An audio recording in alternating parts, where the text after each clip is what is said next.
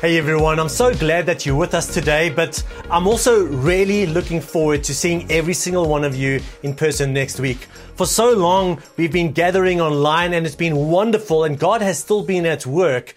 But in many ways, we've kind of still been the church, but the church scattered.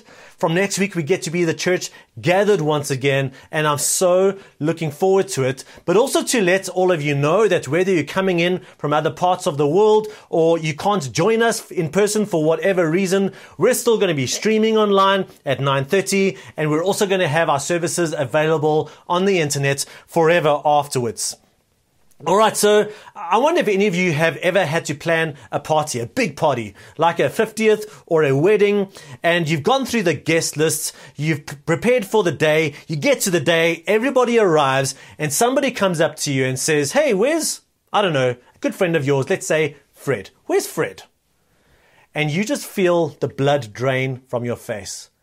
Because for whatever reason, there was no evil intent, there was no subliminal reason you simply forgot to invite Fred. And you're going to go to him and you're going to ask for mercy and forgiveness. But at the end of the day, you overlooked Fred and he wasn't at the party.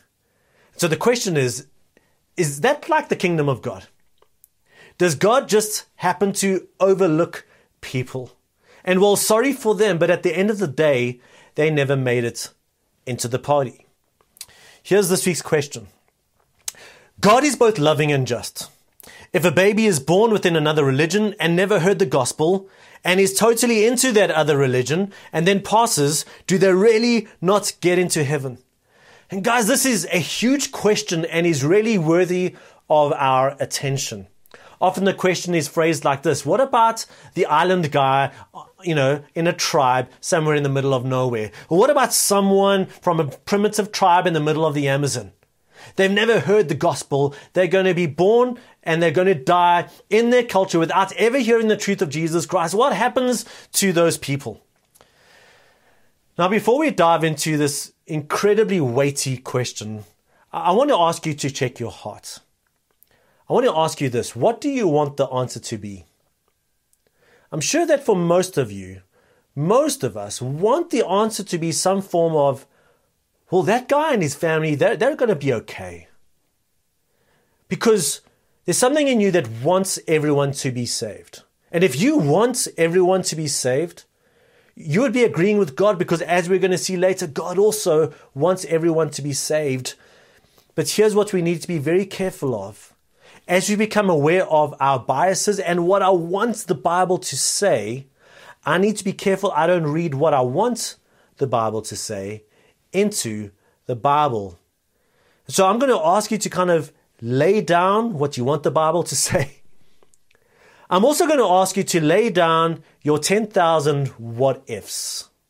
Because I'm sure as I read this question out, 10,000 what ifs came into your mind what if? What if the person never hears the gospel? Or what if, like so often happened, the missionary came with a gun and a Bible? Or what happened when the person who shared the gospel, just in their ignorance or their immaturity, got some things wrong? Or what happens when, you know, the person who's sharing the gospel is just arrogant and just an ugly person? And this person is not really rejecting God, they're rejecting this person or this presentation of the gospel. What if? What if? What if? Well, here's the thing. By the end of today's message, I promise you, you're going to have 10,000 more what ifs. And so I don't want these what ifs to become like a smokescreen that prevent me from actually coming face to face with truth, what the Bible is teaching. So here's what we're going to do. We're going to start with fixed points, clarity, solid ground, reliable truths. And once we have uh, recognized what is reliably clear and true, then only are we going to follow some of the breadcrumbs into less clear territory. All right. So a number of fixed points and then go from there. So let's start off with fixed point number one. Fixed point number one is this. God wants everyone to be saved. That is good news. God wants everybody to be saved. 1 Timothy 2 verses 4, speaking of God, who wants all men to be saved and to come to a knowledge of the truth. Guys, I want you to reject any idea or any caricature of God who relishes in people's destruction. If people dying apart from Christ horrifies you, imagine how much it horrifies God. We see this in Jesus Christ, for example, when the rich young ruler came to Jesus and Jesus tried to get to the source of his need. And then this rich young ruler exercised his freedom to walk away from Jesus. Jesus allowed him to do that, but he watched this man walk away with such deep sadness. So listen, if God wants everyone to be saved, does that mean, well, God gets what he wants because he's God? So the end, let's close in prayer. Amen. Well, let's go to fixed point number two. Fixed point number two, salvation is in Christ alone. Earlier I read from 1 Timothy 2 verse 4. Let's read the very next verse, which says, For there is one God and one mediator between God and man, there's an identity to this one mediator, the man Christ Jesus. John 14, 6, Jesus famously says, I am the way and the truth and the life. No one comes to the Father except through me. Acts 4 verses 12. Salvation is found in no one else, for there is no other name under heaven given to men by which we must be saved. What these verses are saying is that there is an access point, and the access point is the Son of God, Jesus Christ. But is this just arbitrary? I mean, is this kind of like God inventing some like difficult problem to solve and sticking it at the bottom of the ocean? And if you happen to find the problem and solve the problem and come up, come up with the right answer, then okay, you can be saved. We're going to discover this is not just an arbitrary test or a hoop for us to jump through or some red tape to say who's in and who's out. Jesus is the only one qualified to say these things and to be these things. Jesus is by definition the one who gives life. He is the only one qualified to do that. He's the only one qualified to be the way to the Father because he is the only one who is fully God and fully man, somehow bridging in himself divinity and humanity. Jesus is the only one who lived the perfect righteous life. Jesus is the only one who fulfilled hundreds of details of prophecies. And Jesus is the only one who has actually dealt with the sin and the death and the pain that exists between us and God. Therefore, he is the only one qualified to say these things. So a common objection is, okay, but couldn't God have done it another way? Couldn't God have just kind of waved his magic wand and forgiven us?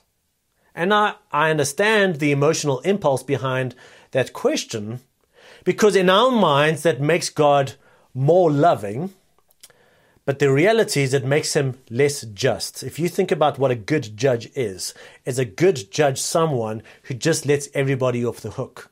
Now, if they're letting you off the hook, well, that's okay, right? But if they're letting everybody else off the hook, especially people who, in your opinion, deserve to be held accountable for what they did wrong, that doesn't make him a good judge. And for that reason, he's not just, and in your mind, he's probably not even that loving. Here's the other thing about Jesus, our judge. He also decided to personally deal with the very things that exist between us and God. He is the one who took on the sin of humanity on the cross. And for that reason, it was brutal. It was violence it's, it was horrifying. But that is why on the cross we see not only God being perfectly just, but God also being perfectly loving. Another comeback when it comes to this we call universalism, which is some form of isn't everybody right?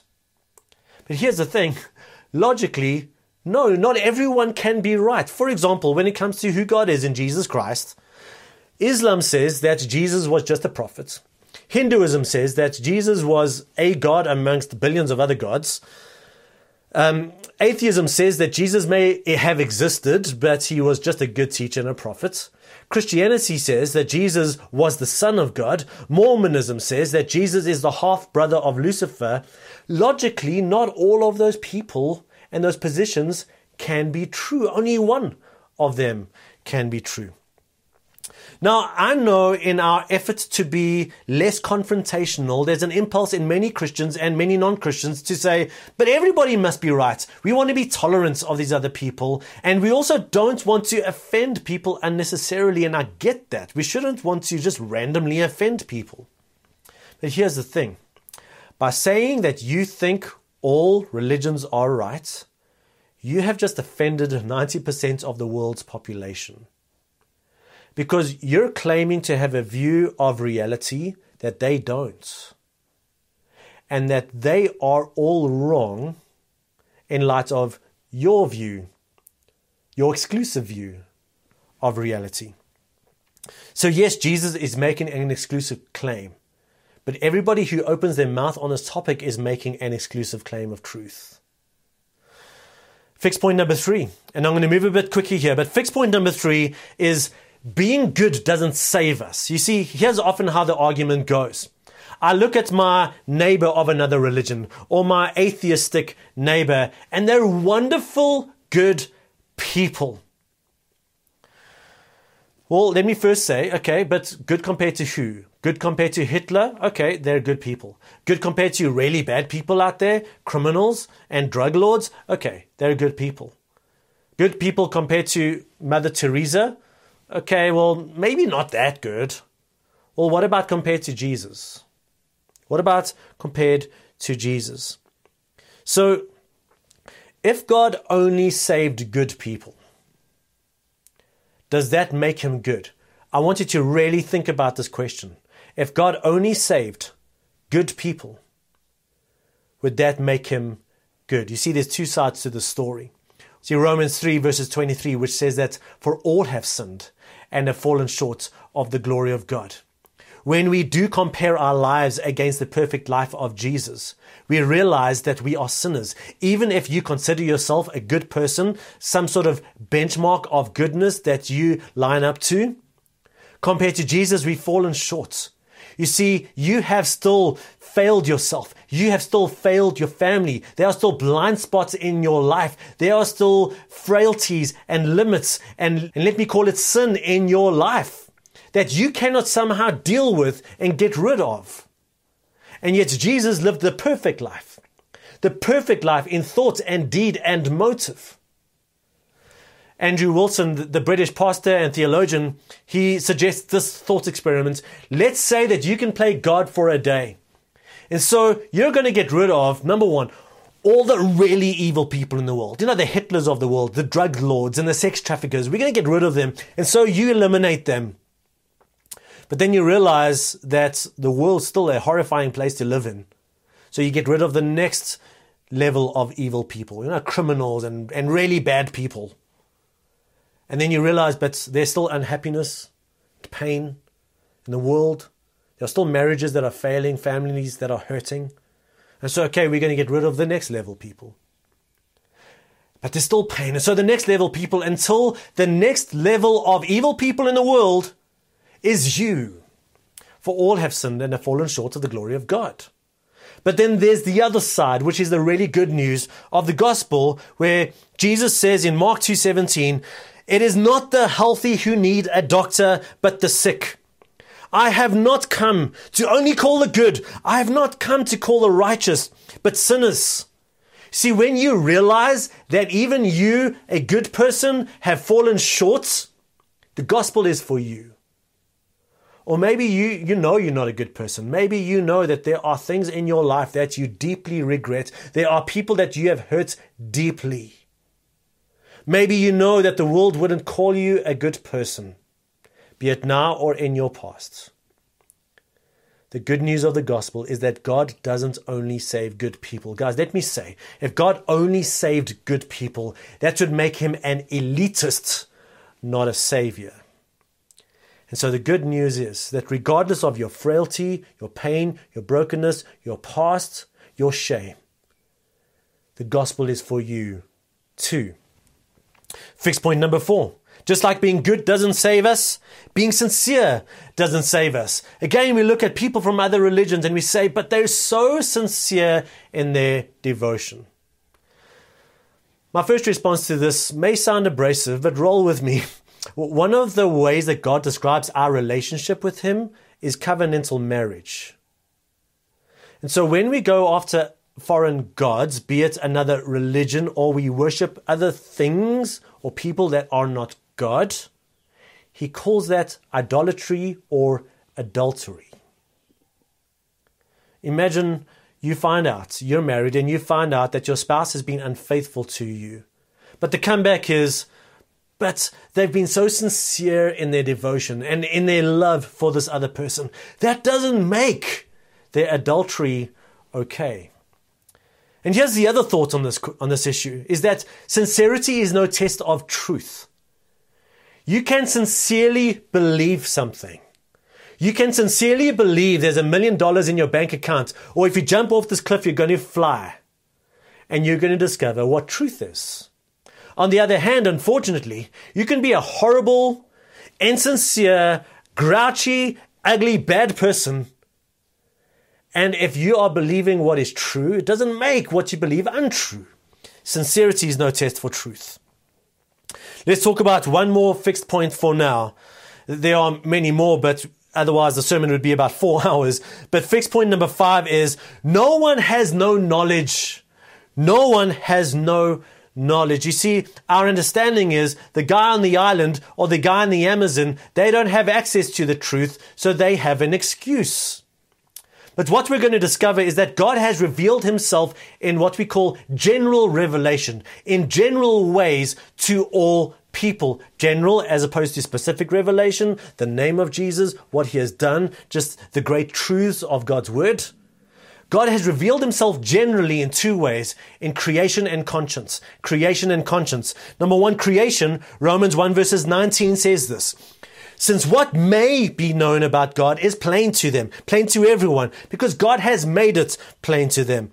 For since the creation of the world, God's invisible qualities, his eternal power and divine nature have been clearly seen, being understood from what has been made, creation, so that men are without excuse. And what this verse is kind of saying is that, regardless of who you are, you look up at creation and you begin to wonder well, if there's a God behind all of this, He's got to be incredibly powerful, He's got to be eternal.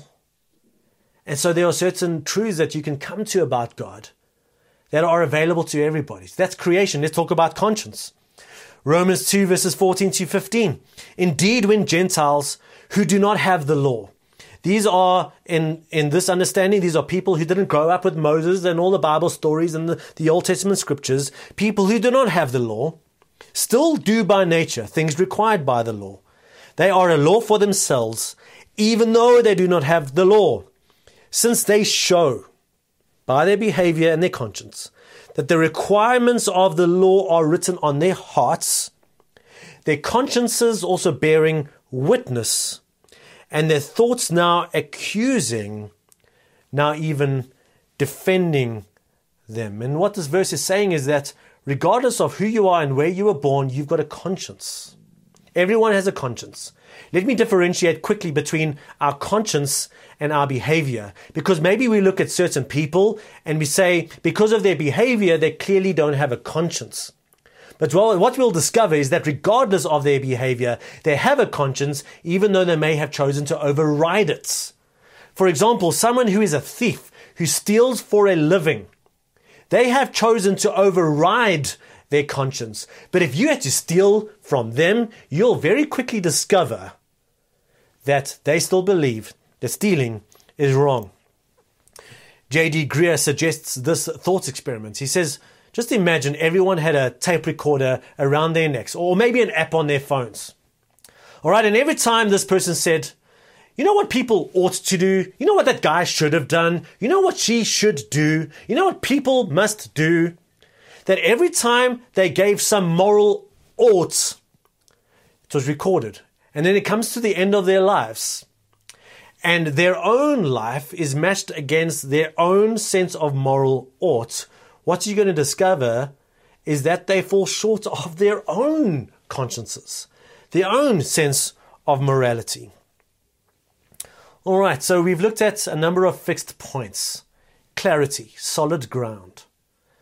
Already, I'm sure you have 10 million more what ifs. But what we're going to do is we're going to follow the trail of breadcrumbs a little bit further, once again acknowledging that we're moving from clarity to less clear territory. All right, so we're going to do this humbly with the recognition that I don't see clearly, but there are some breadcrumbs. So let's follow them and just see what they have to say. So here's a thought. If God has revealed himself generally to everybody in creation and conscience, what does he do with somebody who responds positively to that? So, Romans chapter 1. If someone is maybe brought up in an atheistic worldview or a, a different religion, and they start to look at creation, and something in them starts to say, you know, if there's a God behind all of this, they're very different to the God that I've been told exists or doesn't exist. And, and so, what happens when someone responds to them? Or what happens in Romans chapter 2? If someone deci- decides to get in tune with their consciences, and that there are going to be times when their conscience is going to lead them away from the construct that they grew up with, be it another religion or this idea that there is no God. How does God respond to that? See, the verse that we read earlier in Romans chapter 2 talks about their thoughts now accusing them because we don't live up to our consciences, but also defending them. What does that mean? What does it mean that how I live in accordance to my conscience can be a defense to me?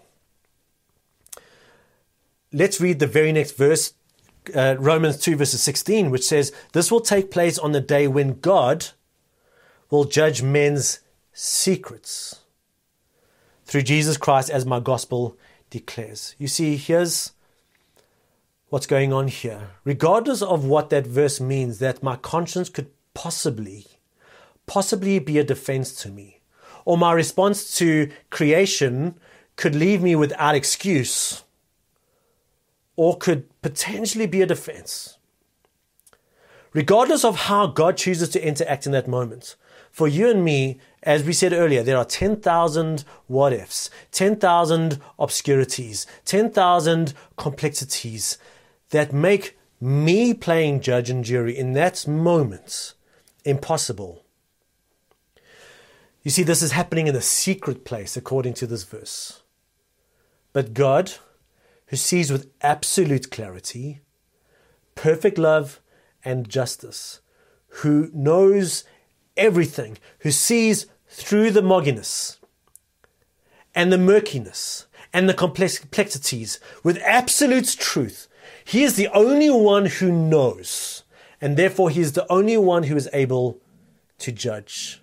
You see, at that point, we've reached the limits of our insights and our awareness and our knowledge. And we've got to trust God in that. One more verse quickly, Acts 17, verses 26 to 27. From one man, he made every nation of men that they should inhabit the whole earth. And he determined the times set for them and the exact places where they should live. God did this. Why? So that, so that men would seek him and perhaps reach out for him and find him, though he is not far from each one of us. Remember, God wants people to be saved. Now, what doesn't seem to be going on here is that God has determined where people are going to live and the times that they're going to occupy their time on planet Earth so that He can exclude them. Some people have said that.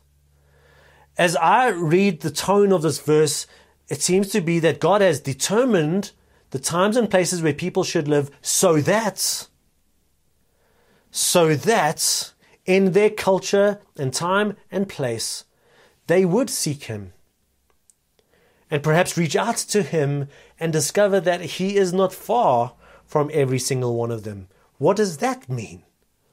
What's going on there? I think at least one of the things this means, we've got a number of missionaries in our church and a number of missionaries that serve in the Muslim world. One of the things they're discovering is that sometimes the gospel goes somewhere and they discover that God has already been at work there. there are so many Muslims who are coming to faith in Jesus Christ. And so, for whatever reason, this person looked at what was being told uh, is true about God to them. And they looked at their consciences and the world around them and said, There's more. And reached out to this, There's more, God. And then God reached down to them and revealed himself. And this can happen in dreams. This can happen through a friend. This can happen through a missionary. This can happen through YouTube. This can happen through, through some incredible online resources. So is this like, phew, I'm so glad to discover that God is at work all over the world in this mysterious ways. Now I don't need to share the gospel with my neighbors. I don't need to go on missions trips anymore. I don't need to pay for missionaries to do this incredible work. I want to point out in this Act 17 verse one word, the word perhaps. Perhaps. Perhaps people would reach out and find that God is not far from every one of them. Think about a hundred people you know, a hundred people you're praying for, people in your family, people at your workplace, people from high school, people who don't know God the way you know Him. How many of those hundred people are actively seeking God and reaching out to Him. I would place a lot of money on the fact that every single one of your responses could probably come down to less than five out of a hundred. In other words, regardless of someone growing up in the Amazon or on an, on an island or surrounded by religions in our city, or the false religion of materialism and self determination, it is very rare that people do this. That people respond to creation and conscience. That people seek God and reach out to Him. Now, this doesn't speak to the nature of God, it speaks to the nature of man. But that doesn't mean we give up. Jesus actually trained his disciples when they went into villages to look for evidence that God is already at work preparing the way for them. And Jesus even said that if you're treated with hostility, walk away and go to the next house, go to the next family, go to the next village until you see a house of peace, a man of peace, evidence that God is already at work. Now get to work where God is already at work. Which brings us back to one more fixed point. Fixed point number six God saves powerfully through the gospel. Romans 1:17 Paul says I'm not ashamed of the gospel because it's the work of God in Jesus Christ because it is the power of God for the salvation of everyone who believes first for the Jew and then for the Gentile. And so the idea is this that if people respond to creation and conscience and therefore choose to reach out to God and seek Him, that that's kind of looking for God in the dark. But bringing the gospel is like switching the lights on. And here's what missionaries have tended to discover that if people have somehow tended to respond to the mysterious ways in which God has been working in the dark, in the cloudy spaces, when the gospel is brought to them, they tend to say, Yes, yes. I never had the language. I never had the words. I never had the understanding. I never had the theology, but that is the God that I've encountered in this mysterious way. Guys, the idea of God being at work across the world in mysterious ways doesn't make the gospel less necessary. It makes the gospel more necessary because we bring light, we bring clarity. We take captive false thoughts. We're able to establish churches and places of discipleship, and the kingdom of God advances. So, guys, there's no doubt that this is an incredibly difficult question and a, and a weighty question. I want to give you some advice from St. Anselm, who was an 11th century philosopher and a theologian. And he said that We should give thanks for whatever of the Christian faith we can understand with our minds. But when we come to something we don't understand, we should bow our heads in reverent submission. That seems like good counsel to me. One last thought, one more fixed point that as we move from some of these fixed points, some of these places of clarity, into some of our what ifs, following some of these breadcrumbs, which don't give us absolute clarity, there is one more fixed point we can rely on. And I know this kind of sounds like a cop out, but it is so powerful. And that is the fixed point of God's character. The question, as I read it to you, assumes the fixed points that God is perfectly just and perfectly loving. That means that when God is making judgments on these things with a clarity that you and I don't have, He is going to be perfect in His evaluation perfect, faultless in his judgment, in his justice. And one day we will see it, perfect in his love. But here's the final challenge to you don't let these what ifs or this intellectual question be a foil to not live out the reality of the gospel. If you're watching this, you have received the light of the gospel. And we're going to be held accountable for how we respond to the light, even as Christians. Are you living in such a way that you are a beacon of light? Are you making Jesus less clear by how you carry your life, or are you making him more clear? Are you part of the expansion of the kingdom of God? Or are you someone that God has to work around? I know that's hard to say and hard to hear, but I'm hoping you're hearing the invitation that we respond well to the light and the truth and the glory and the beauty of the gospel. So let me pray. Father, I thank you for what you have done for us in Jesus Christ. I thank you that you bring life and you bring light. And I thank you that even in the middle of obscurity, we still have things and truths and solid ground that we can hold on to. I thank you that we have Jesus. I thank you that He is the way, the truth, and the life. I thank you, God, that you want everyone to be saved and that you have made a way. I thank you to God that we can trust your wisdom and your love and your justice in the areas for which we don't have clear answers, but we trust you and we love you. And God, we choose to move towards you and the light we have received. I pray that we would shine and live well, that Christ would be clearer to others because of our lives, our deeds, and our words. And I pray this in Jesus' name. Amen.